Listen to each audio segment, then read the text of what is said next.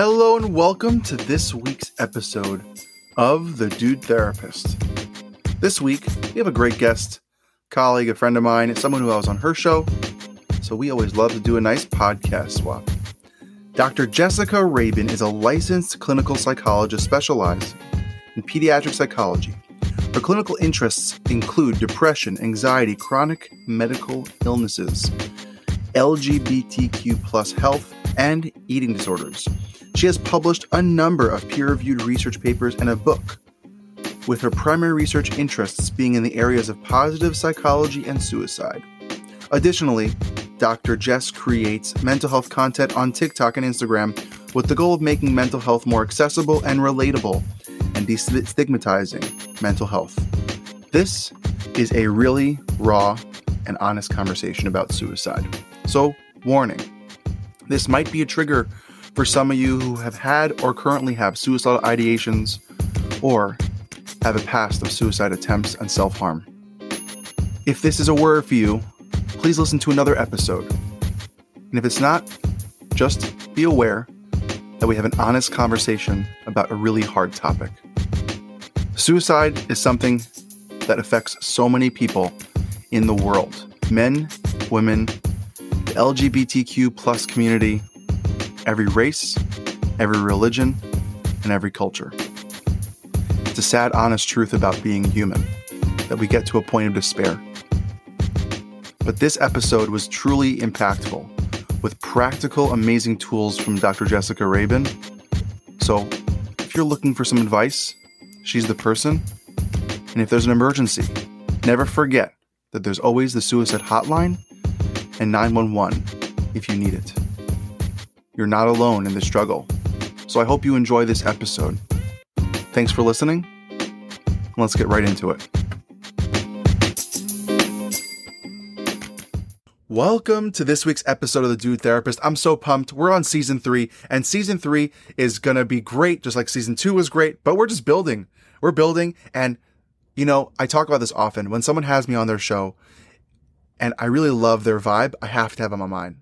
So Dr. Jessica Rabon really had me on her show and embraced everything and was so nice and so just knowledgeable. And I was like, this person has to be on the show. So Dr. Jessica Rabon, could you please introduce yourself to the listeners so we can go right into the conversation that needs to happen? Well, thank you for having me on, Ellie. And to this day, you are still the only male on my podcast. So you're holding that title strong. Um, yeah. So, like um, Ellie said, I'm Dr. Jessica Rabon. I am a licensed clinical psychologist in South Carolina. I work in a children's hospital. I have two roles there. So on the inpatient side, I work medical inpatient with individuals with chronic illness, due diagnosis, or physical traumas like a car accident. And then on the outpatient side, I work in our adolescent medicine clinic, primarily working with individuals with depression, anxiety, eating disorders, or LGBTQ related um, care. And I graduated with my PhD in clinical psychology in 2018, and my research really focused on positive psychology and suicide, um, particularly self compassion. So, those are some topics I'm really passionate about. And outside of that, I enjoy making TikToks and Instagram posts about mental health. I'm a wife and a mother. And yeah, that's what more can you be doing? I mean, you're just, and you have a book, right?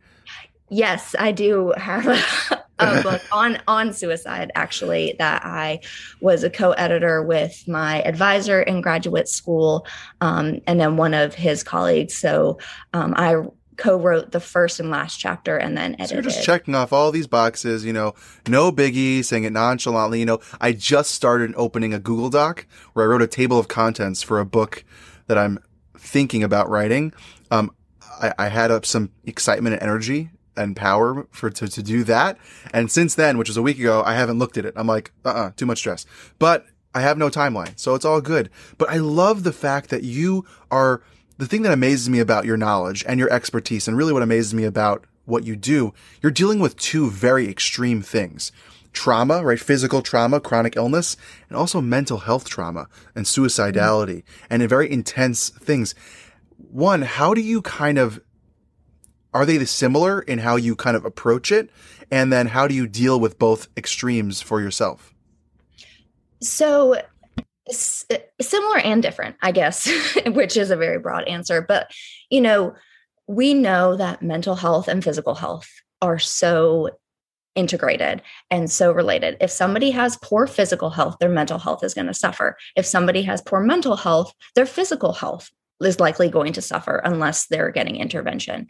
So, in that sense, I do approach things similarly using similar skills. But one thing I have noticed, at least on the medical inpatient side, there is a lot more when you're working with chronic illness or like a physical trauma that possibly results in some type of life changing outcome, whether it's like paraplegia or um, I've had individuals have to get limbs amputated depending on the trauma. You know, traditional CBT trying to challenge thoughts about, you know, this sucks that I live with a chronic illness or that my life has just changed forever, like that's not going to be helpful. So I do more values based work there, um, helping individuals identify, you know, what are my values and how can I still live out those values um, with this new diagnosis or with yeah. this life changing um, trauma. I do val- values work on the outpatient side as well. And then another main difference, so like with suicidality or the more traditional mental health, um, I'm seeing those individuals for a longer period of time, doing a lot more safety planning, long term goals. In the hospital, it's much more acute. Yeah. Uh, solution focused treatment. Yeah. So, what is going on right now? Some of those individuals I will follow up outpatient, mm-hmm. but a lot of times, like we are one of the only children's hospitals within a very broad area. So, these individuals might be coming from two hours away. So it's not feasible for wow. them to follow up with me. Um, so that would be another main difference solution focus versus more long term. And, and, you know, I recently had a chat with uh, Allie Cleland. She's an amputee and ha- was born with a, uh, in Ukraine, which they feel that uh, the Chernobyl effects um, had some birth defects where she doesn't have middle fingers. So she has these kind of claw looking type of hands. And uh, we were chatting, and I had her on the show, and we are talking about that value based. And she has to keep reminding herself that positive psychology kind of value based idea of like, I can live a great life. And here's why mm-hmm. I can still do X, Y, and Z. I might have to adjust how I do it.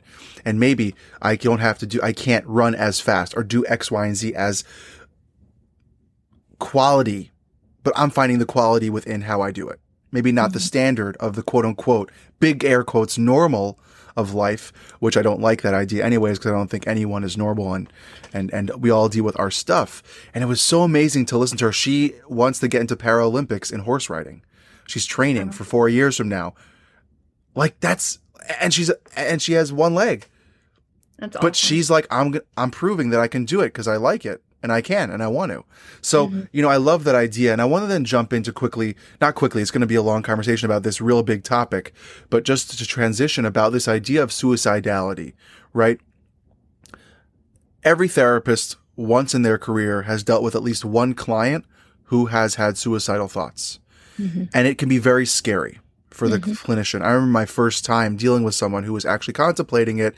It made me worried that if I do the wrong thing, if I say the wrong thing, will that lead to a bad place? And how much power I felt that I had. Is that true? Is there something that a therapist can say that is so wrong and so bad um, that can really push someone over the edge? And as therapists and mental health professionals, do we really have that much control over someone's decisions about suicidality? I mean, and I'm sorry, I'm... we're going right. We're going right to the deep and dark stuff no, that's fine. I mean, I am sure there are things that therapists could say that would push people over the edge, but those individuals should probably not be therapists. Like, I don't care about you, or you're doing this for attention. Or you should like, just go kill yourself. Yeah, exactly. Completely invalidating their experience. My hope is that if that's your mindset, you are probably not a therapist. Um, as for like, can we really control? I mean, as therapists, we have to do everything we can to potentially prevent our client from taking their own life, ensuring we're safety planning, ensuring that if they are unable to safety plan and they tell us they have a plan, that we are getting them to the ed for a proper or a second evaluation um, making sure that they are safe. And at the end of the day individuals have their own autonomy so we can do everything quote unquote right everything by the book everything we are taught and there will be times that unfortunately our efforts are not enough. But my hope is that by doing the safety planning, by you know validating their experience, teaching them coping skills, doing everything that we can in our power to um, provide them with the support and safety they need, they will not end up um, attempting or taking their own life. But you yeah. know, it, as therapists, we can rack our brains around like, what could I have done differently, et cetera but also there i mean there's been times that i see a client and they're doing great and say it's a monday just for ease of purpose and then i see over the weekend because i work in a hospital that they ended up in our psychiatric inpatient unit for a suicide attempt when i was supposed to see them the next monday. And the past monday They're they didn't endorse anything. So um I hope that answered your question. Yeah, and I, and I think something I remind myself as a therapist, and I've told younger, newer therapists, even though I am still younger and newer, but now that I have at LCSW, I'm kind of helping younger therapists and starting to supervise therapists. And the biggest thing is that we can do all that we can, but someone has control over their life, and they want if they want to do something and they want to hurt themselves or they want to die, we can only we can only have so much power. We can mm-hmm. only do so much for someone. And that's a hard, honest truth because that goes for everything in life as a therapist. If we, we can show up every day, we can do all the quote unquote right things, you know, research, we can find the treatment styles, we can, we can personalize it, we can sit there and validate and empathy and love and care and all the things that we should be doing as therapists.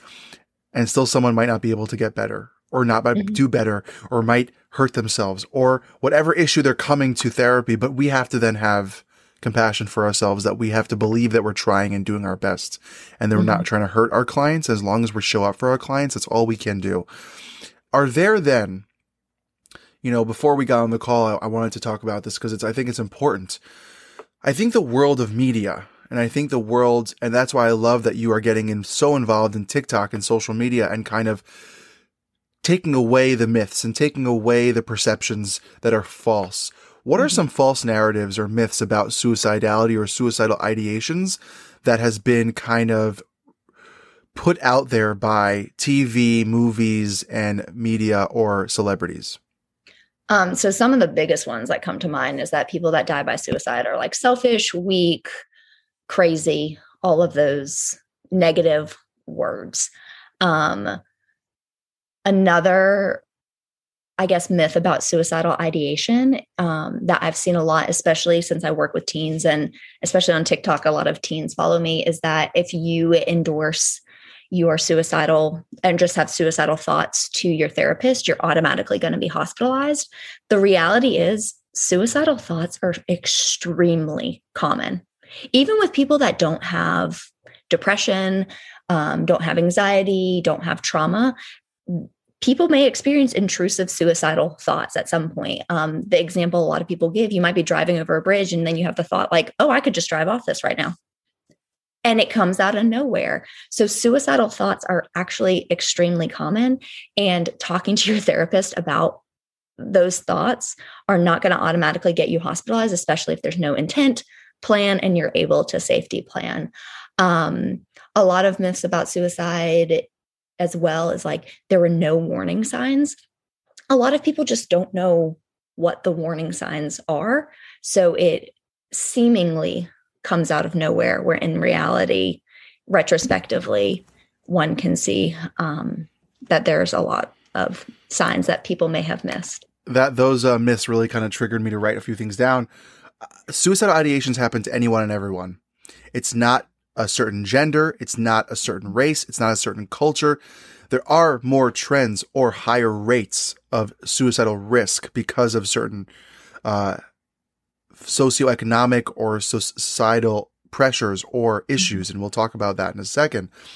But the biggest thing that I hear is that you don't need to be quote unquote big air quotes crazy to have suicidal thoughts. You don't Mm-hmm. have to have schizophrenia or bipolar to all of a sudden have um, suicidal thoughts. I've worked with so many different types of people that have once in their life. I remember I had I had a shout out to my old supervisor, Dr. Stanley Rustin, old school therapist, eighty something years old. Love him to pieces. Favorite person that ever taught me. Um, I was once talking at a client, young. I'm a young therapist. Uh, someone says, "Oh, I, you know, I had this thought," and I jumped and got too um, I don't want to say the word excited because that's not a good word for what I'm trying to say, but too into it about protecting and safety and safety and Mhm. safety and safety. I was asking, asking, asking, and I wasn't listening. And he said to me, he said, he said, okay, Ellie, you got, you got to take a step back because everyone and anyone has had one suicidal thought in their entire life. So when you do an intake or when you talk to a client and they mention, you know, last night I was having a hard day and I'm like, if only I didn't wake up tomorrow, if only all my issues went away and I could just disappear. That's a very simple thought that is considered a suicidal ideation, but is not automatically a dangerous zone where someone, which it means someone is going to hurt or kill themselves. Exactly. We've all had that at the darkest night of our life. We've all had some thought, some way or another about that thought. And I sat there and he was like so intense, right? Very old school, very like in my face, no BS. And I love him and I wish I can still work with him. And he was like, so take a breath and listen. Don't act. Don't react. Listen. And I Mhm. hear that very often. I have clients who say, Oh, I don't want to tell you something. And I say, what, what's going on? They're like, I- I'm afraid that if I tell you, you're going to send me to the hospital. And I said, well, and then I explained why I would send one to, someone to the hospital if they need extra support, if I can't help them, if they're in severe or into, or immediate danger. I said, other than that, let me be the judge of that. But if I ever do send you to the hospital, it's because I really care about you. It's not Mhm. because you're being sentenced or I'm trying to hurt you, because I see that something's really dangerous or worrisome. And they go, Oh, so if I tell you X, Y, and Z, you're not going to send me to the hospital? I said, Nope. Let's talk about it. Let me listen. If, if, if, if then afterwards, I'll be very honest with you. But I think people are so afraid to be honest sometimes with their therapist because of the fear of like going to be put away in some psych unit, locked up forever, never released. How Mm-hmm. do you handle that with teens? Because you work a lot with teens, and I think teens, and I love working with teens, and I think they're amazing, and they're also scary because they're so amazing and so all over the place. That's what makes them so much fun and keeps you on your toes. How do you approach a teenager? How do you deal with a teenager who's worried about opening up because of that fear, and they are having legitimate suicidal ideations? So I'm so glad you asked this because I was literally about to like respond with what you just asked me. So one thing I ensure I do, so at the first appointment, the intake, um, I will usually so in my in South Carolina at 16, you can consent to your own mental health treatment. So most often though, I do have even my 16, 17 year olds come in with a parent. And I'll invite the parent in with them for like going over limits of confidentiality and all that kind of stuff. But I make sure The logistics, the end- logistics. Yes, logistics, logistics. so at the intake, when I'm going over limits of confidentiality and cover like imminent harm to self or others, I then go in and explain that imminent harm means imminent, means you have a plan, you are about to do something to hurt yourself or someone else. And then I explain, I do not want you to fear bringing up any suicidal thoughts, self harm thoughts to me out of fear of me telling your parents and or me having to send you to the hospital.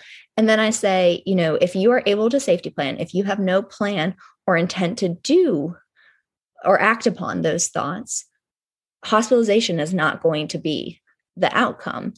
And then i say if you don't tell me about those thoughts those thoughts aren't going to be able to get better because you are hiding them and suppressing them and trying to figure them out on their own. Perfect. So that's at the intake. Then throughout, I mean, because I, I frequently assess for suicidal thoughts. Um, just even if my clients aren't depressed, every so often I'll just do a check in. And I have some clients that are chronically suicidal. They always have thoughts, but they have no plan or intent. So I just remind them, you know, as long as the thoughts are there, but you can safety plan with me, I'm not going to tell your parents. I'm not going to um, send you to the ED. There are sometimes, like I can think of one situation where my a patient of mine did and i use patient because i work in a hospital but i'll interchange patient and client um, was having thoughts of harming themselves and did disclose to me that they did have a knife in their room and said right now they had no intent of acting upon it but historically i knew late at night when they couldn't sleep and their depressive and anxious thoughts get worse they had a higher chance of hurting themselves. So, what I said to them is, you know, I'm really worried about your safety. I feel like this is something that we need to bring mom in on. Mom knew about the history. Um, and I said, I just want mom to come in and remove the knife from your room. That's all I'm going to tell her. And we brought mom in. Mom was like, Thank you for telling me. I'll make, be sure to watch. And so it really depends on the situation. But I would say, for the most part, by setting it up at the intake and also just reassuring um, patients because i tell people all the time informed consent is always ongoing in therapy like i don't think anybody really remembers everything we cover in the first session. So informed consent is ongoing and if i can tell my client is feeling worse than usual i'll say you know i am going to assess for suicidality or self harming behaviors, I want to remind you that if you're having these thoughts, I want you to share them with me. Or if you have self harm, I want you to share them with me. And it doesn't necessarily mean that I'm going to send you to the hospital if you're able to safety plan with me, don't have intent, etc. Those are great points, and I'm, I'm going to get a little more practical about some of the things that we're going to talk about next because I wrote down uh, so maybe hard answers, maybe hard questions, and, and maybe we'll see if we can get the answers. Um, this idea that, you know, you mentioned something quickly before, and I, I've dealt with this. As teenagers, I think there is this random concern of manipulation. Now, I've worked with people who have borderline personality disorder, and there is this back and forth of manipulating slash attention seeking slash um, suicidal thoughts slash self harm, you know, all that back and forth. And I'm not talking about that right now. Different topic for a different mm-hmm. person for a different time. For you, I want to talk about as a parent or as a clinician, what's the difference and how do you tell? And then how do you then deal with someone is manipulating versus someone actually reeling, really, really being in, in a very hard, dark place?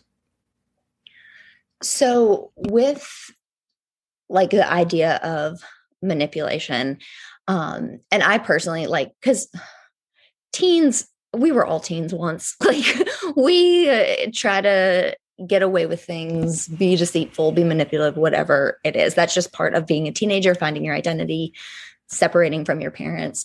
Um, so I try not to use like that word in therapy because my conceptualization is if somebody is quote unquote manipulative, there is a purpose behind it. So what what are they actually trying to? Love to that. I love that. I love that. Right? Because if they're saying something, this is the biggest thing for teens. I want to just jump in real quick. The biggest thing for teens, if they're telling you something, it means something. They don't just talk just for fun. They don't just, excuse my language, shoot the shit. They mm-hmm. really just sit, they're very blunt and they're honest. So they say something, there's something behind it. If it's not just what they're saying it's on the surface, there's something deeper behind it. So yes, you might view it as manipulation and use that word out there, which then, by the way, takes all their trust away and mm-hmm. then hurts them deeper but there's something deep behind it. So you have to really pay attention as a therapist and parent. So sorry, I just wanted to no, No, Go for it. No, so and when you brought that up, so like I can think of one client I had in the past who I think by parent standards, teachers, people on the outside would say that she was manipulative, especially when it came to suicidality. Always reported, yes, I'm suicidal, uh, suicidal, I have a plan, I have intent, like always. And then when we dove deeper, so she had been psychiatrically hospitalized before and she felt accepted there because finally people understood what she was going through and she didn't have that at school or at home and that's what she was seeking and so her saying i'm suicidal yes i have intent and plan and obviously as clinicians we have to take every threat of suicide seriously. But it was like ED visit after ED visit, never getting hospitalized because once she was there and everything, they deemed she would be safe at home. But when we dove deeper, she was using that as a method to communicate that she felt unheard, misunderstood, etc. And so I think you know, you asked like how do you tell the difference? And I wish there was like a, an easy formula. I think part of it is knowing your client because I have clients that like I said are chronically suicidal and will always report that they're suicidal even if their affect's a little brighter they're still having those um, thoughts and that's just they are extremely depressed um, possibly have bipolar disorder. Those are the two um, diagnoses i see most frequently with my suicidal individuals which is why i brought up those diagnoses.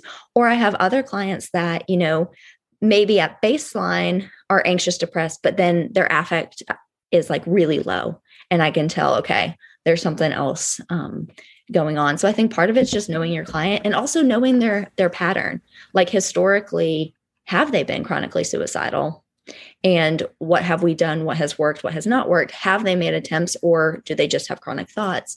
Um, or like the client i um, mentioned earlier what is the deeper meaning behind saying these things especially if they're unwilling to and i don't uh, now that i said unwilling or i don't like that word so i'm going to change it are resistant to engaging in skills that will help these behaviors, that's when I might say, okay, there might be something deeper going on because most suicidal people don't want to feel that way.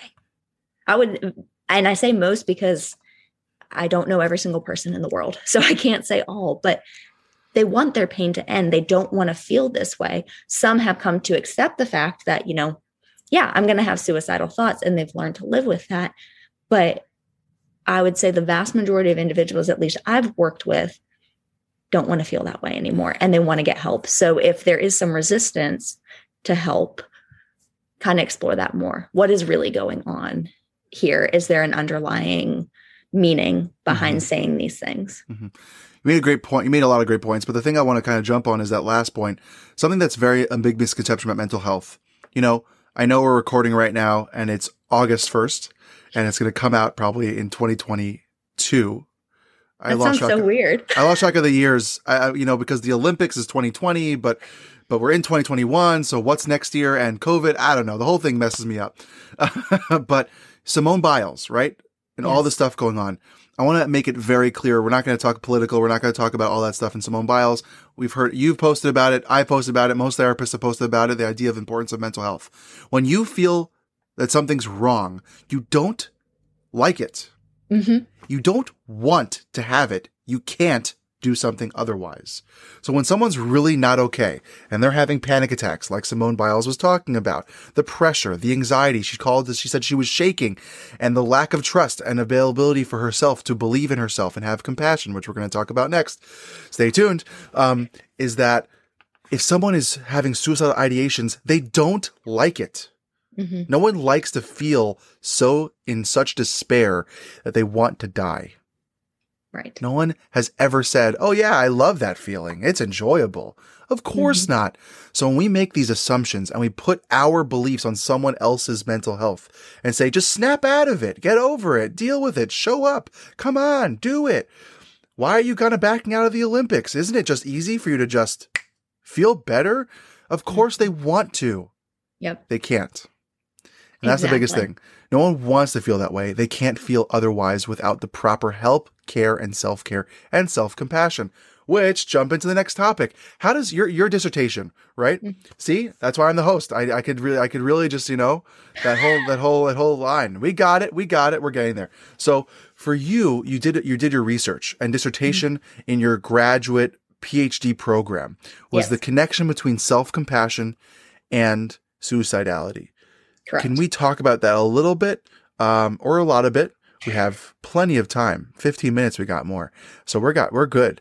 So we're golden. So can we talk about the connection of self-compassion and suicidality and how we can kind of actually not just from a research perspective, but mm-hmm. a practical perspective integrate that into our lives and whoever might be listening who might be going through that. Of course. So, um, first, I'll just define self compassion. We all know what compassion for other people is you know seeing somebody suffering wanting Hopefully. or feeling Hopefully. that empathy wanting to be there for them. Um, so self compassion, I use Kristin Neff's model. Um, she is probably the top researcher in self compassion. And her model has three components of self compassion. So, first is self kindness. Um, and this is the opposite of self criticism, which so many of us engage in. We are harder on ourselves than we would be anybody else. Um, so, teaching yourself to respond in a kind, compassionate way to yourself, to your struggles. Um, the next component is mindfulness. So, mindful awareness of how you're feeling, what you're thinking, being present in the moment, sitting with your feelings without suppressing them or without um, over identifying with them, which basically means, you know, you're feeling anxious and then you just sit in that feeling and ruminate and, okay, I'm anxious now. I'm just going to be anxious forever. My life is horrible. Um, so the opposite of like avoiding feelings basically basking in the um, uncomfortable emotion and then the third component is common humanity the recognition that one, you are not alone in your suffering, but two, that suffering and pain is part of being human. There is not a human on this earth other than maybe a baby that is like a couple minutes old that has not felt pain or suffering. Um, and so when we think of self compassion and suicide, it's actually interesting because you would think there would be a lot of research on this. Okay. Obviously, if you're higher, obviously, I put that in quotes. If you're higher in self compassion and you're kinder to yourself, you recognize you're not alone in your suffering, your suicidal thoughts, behaviors, etc., will be less. Um, when I, so prior to my dissertation, I wrote another paper on self compassion and, and suicide. And I think that was like the fourth paper ever hmm. on the connection between self compassion and suicide. Oh, you. Thanks. Um, there is a number more out now, but this was, you know, probably 2015 or 2016, I think, when I wrote that first paper. Um, so there wasn't literature on it. And so, what my dissertation, without like going into the whole thing, looked at um, i looked at the connection between self-compassion and suicidal behavior and the pathways of anxiety depression and hopelessness and then i looked at it in four different samples so like a community sample a college student sample and then two um, chronic illness samples actually mm-hmm. because that's a interest of mine so cancer and fibromyalgia and basically what i found overall and the research supports this is that higher levels of self-compassion are related to lower levels of anxiety, depression, hopelessness, and in turn, those reduce suicidality. Um, there's a lot of literature out there on self compassion and its um, mental health benefits. So, individuals that are higher in self compassion or practice self compassion do have less stress. They're able to cope better. Um, they have better physical health actually as well. Um, those lower in self compassion, higher depression, um, higher like reactivity, negative, um, and low self esteem, etc. So the more one can practice and engage in self compassion, which a cool thing about self compassion, we all have a baseline level, but you can learn skills and interventions to increase your self compassion in turn through at least what my research found through reducing those like intermediate factors so mm-hmm. reducing depression anxiety stress mm-hmm. better able to cope recognizing that you're not alone we know social support is a huge protective factor for suicidality. So even if you don't have your support system immediately around you if you can recognize that there's people out there that understand what you're feeling and you feel less alone that's going to reduce suicidality. If you look at Joiner's model of suicide um, one or there's a number of factors but that you perceive that you're a burden to others because of how you're feeling so if you recognize oh i'm not the only one that's feeling this way um, i'm not burdening other people because there's other people experiencing mm-hmm. this too we know isolation increases risk for suicide so if you feel less isolated maybe you're going to reach out more maybe it's just knowing that you're not alone that's going to help you um, obviously, it's individual differences, but yeah, yeah. I love that. You know, and uh, I didn't know Kristin Neff was was was that. I didn't know who that was. So thank you so that for that resource. I wrote it down. I'm going to check her out. Um, and you know, I know for me, I, I have disclosed I, I struggle with Crohn's. Mm-hmm. I, I, and thank God I'm in remission. I'm doing a lot better now. But for a couple of years, that idea of if only I wasn't a burden for my family or for my partner, um, their life would be better. Yep. Now, I was never suicidal, never, but that thought of if my issues went away or I went away, I never considered anything to the next step of I'm going to do something about it. But mm-hmm. there's a very lonely feeling of not having compassion for yourself and the feelings of being that burden for other people or even hating on yourself and being critical of every aspect, specifically with physical health when it limits you to mm-hmm. be able to do things in your life. But that goes just hand in hand with mental health because mm-hmm. mental health can limit you as well. And it can stop you from showing up the way you would like to or hope to. And recently, I think that mental health really, the, the telltale sign is if you're not being as effective in life as you would hope to be. Mm-hmm. Not that you're not functioning, because you can function at baseline. Yeah. You can do the dishes and put your kid to bed and do it, but you're not functioning effectively to the uh, and degree that you hoped to be and want to be in your life and show up for yourself. And so to hear that there are compassion is so important and so integral, something that sounds so easy, but is so freaking hard yeah. because there are things in our days that really knock us down and it's stressful and it's hard. And then, you know, you're, you're, if you're married or you have a relationship or you don't, right? And that plays with your head. And then you have kids, one kid, two kid, three kids. All those things play into your self-compassion, your job, your work, everything can kind of really knock you down a peg, which then ter- internalizes to less compassion, less mm-hmm. ability to cope, less ability to have resilience and fight back.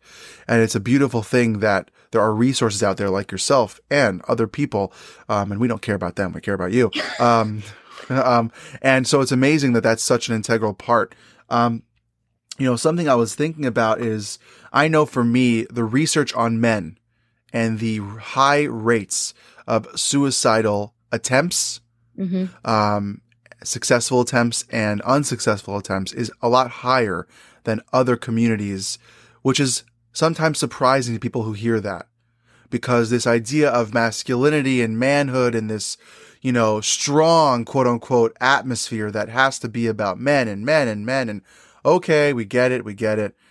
But there's a lot of vulnerability and fragility with mm-hmm. men that people don't realize. Mm-hmm. And I know that's why I show up as a dude therapist that's why I show up as a therapist. And I don't just work with men, but being the, a dude who is a therapist, i.e., why it's called the dude therapist, um, I want to bring a voice to that. Mm-hmm. But there are so many other communities that people don't realize have such a high risk of suicidality. Can you kind of touch on that in the last couple of minutes that we have to bring awareness to maybe people who don't get the opportunity to be heard or seen in that atmosphere? Oh, definitely. So I, I love the fact that you brought up men. So we do know that men, um, and as I quote these stats, I'll be honest, I haven't looked at like the most recent, like 2021, if they have new stats, but um, men are successful at dying by suicide about four times the amount of women. And that's typically because they use more lethal means. Women more likely, and I guess I should do a content warning, but we've been talking about suicide, use lesser means, lesser, quote unquote, less deadly means, such as um, using prescription pills to overdose, where men tend to go to like guns, guns. and hanging, for example, and, and knives. Um, and then another thing that I, a lot of people don't realize because they're like, oh, that's shocking men. And we could talk for days about men's mental health. And I know that's why you came on my podcast um, to talk about that. But another thing people don't realize is that um, in the US, at least, the highest suicide rates are of white men over the age of 65. Yep. That was a question on my LCSW exam. So, and people are like, why? But if you think about like how our society um, really puts pressure on men. Um, at 65, most men are retiring. And our society tells men that they have to be the breadwinner of the family, their life is work, um, that they have to provide. And at 65, most men are retiring. And their life's work is now complete. And so they have nothing not and i don't want to say they have nothing to live for because a lot of people have partners or grandchildren or things like that. But for golf, many, they golf. golf, exactly. For many individuals, that is a drastic change. Mm-hmm. And then if they lose their life partner later in life due to death and then they're alone, you have that isolation. Um, so that's a huge factor that people don't consider. But outside of men um, in general, so the LGBTQ community has high suicide rates. And going back to like myths about suicide, people think, uninformed people think it's because they are lesbian, gay, bisexual, trans the research shows that that is not the case. The research shows the higher rates of suicidality are due to things like not being accepted by family, lacking social support, hate crimes, and discrimination.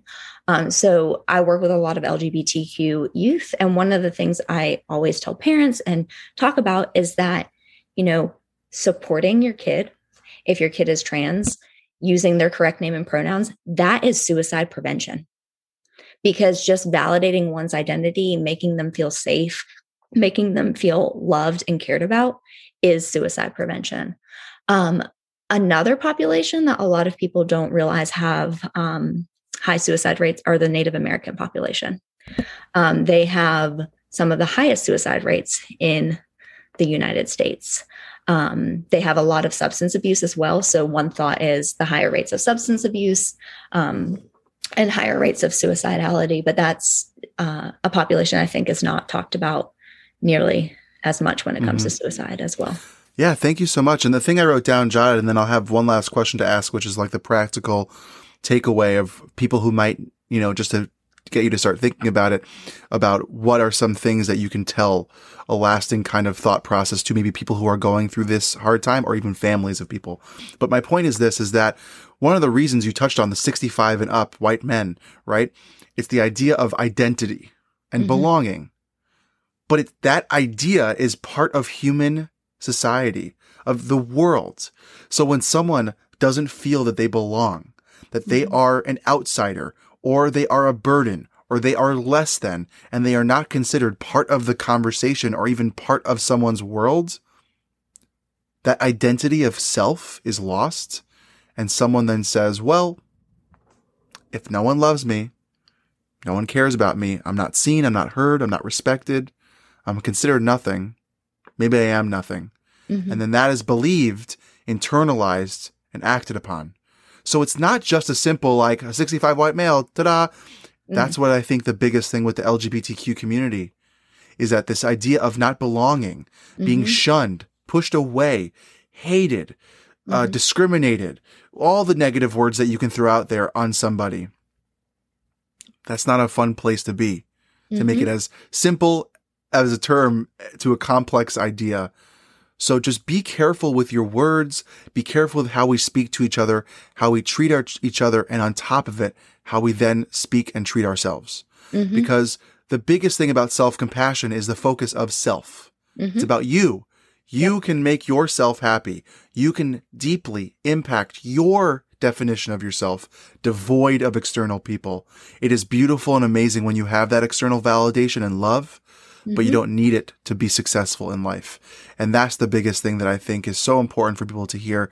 But I'm not the expert. You are. So what are some lasting things if no one listened to anything else of the show, which I hope they did. And if you really just skip to the end, I don't know why you did that, but what is like the one or two things that you can kind of give over to a person who might be struggling with suicidal ideations and even maybe family members of someone who is going through that dark time? So one or two. That's that's no hard. pressure to sum up and save people here. Yeah. But it could be three, it could be four. Yeah. Uh, no, some ideas. To somebody struggling, and I know this is a very cliche and not everybody may resonate with it, but knowing that you are not alone. We've covered in this episode, suicidal thoughts are extremely common. We covered when talking about self compassion, that common humanity, that pain and suffering is part of being human. It doesn't feel good. And I know that if you're in a spot right now when you where you are feeling suicidal, you want your pain to end. You don't want to feel like this anymore. I also recognize that getting therapy, seeing a psychiatrist, is a privilege in our country, unfortunately. Ideally, you would be able to get the help and support you need.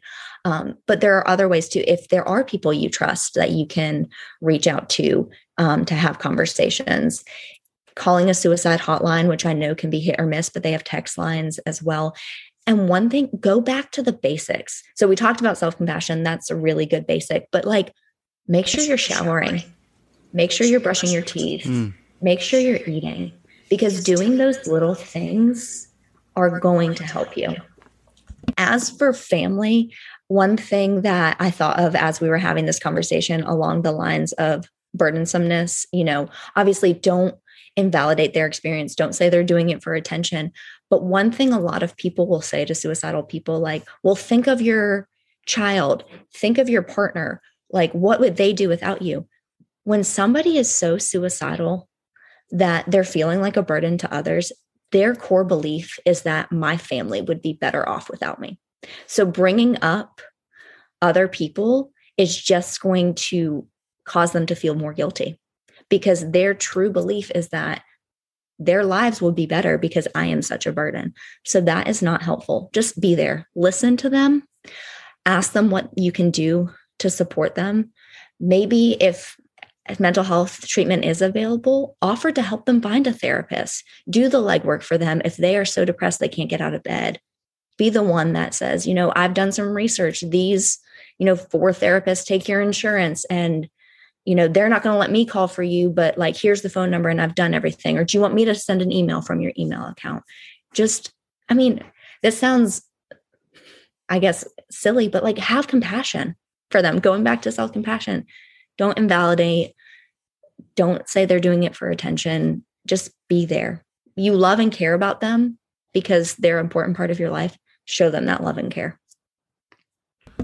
Thank you so much for coming on today and making the time. I really appreciate it. I cannot wait to share this episode. It's so important. And don't worry, there'll be a trigger, there'll be a warning uh, before to make sure that everyone is aware of what they're getting into. But thank you so much, Jessica, for, for showing up today and, and being so insightful and caring and, and bringing such knowledge to such an important topic. Thank you for having me.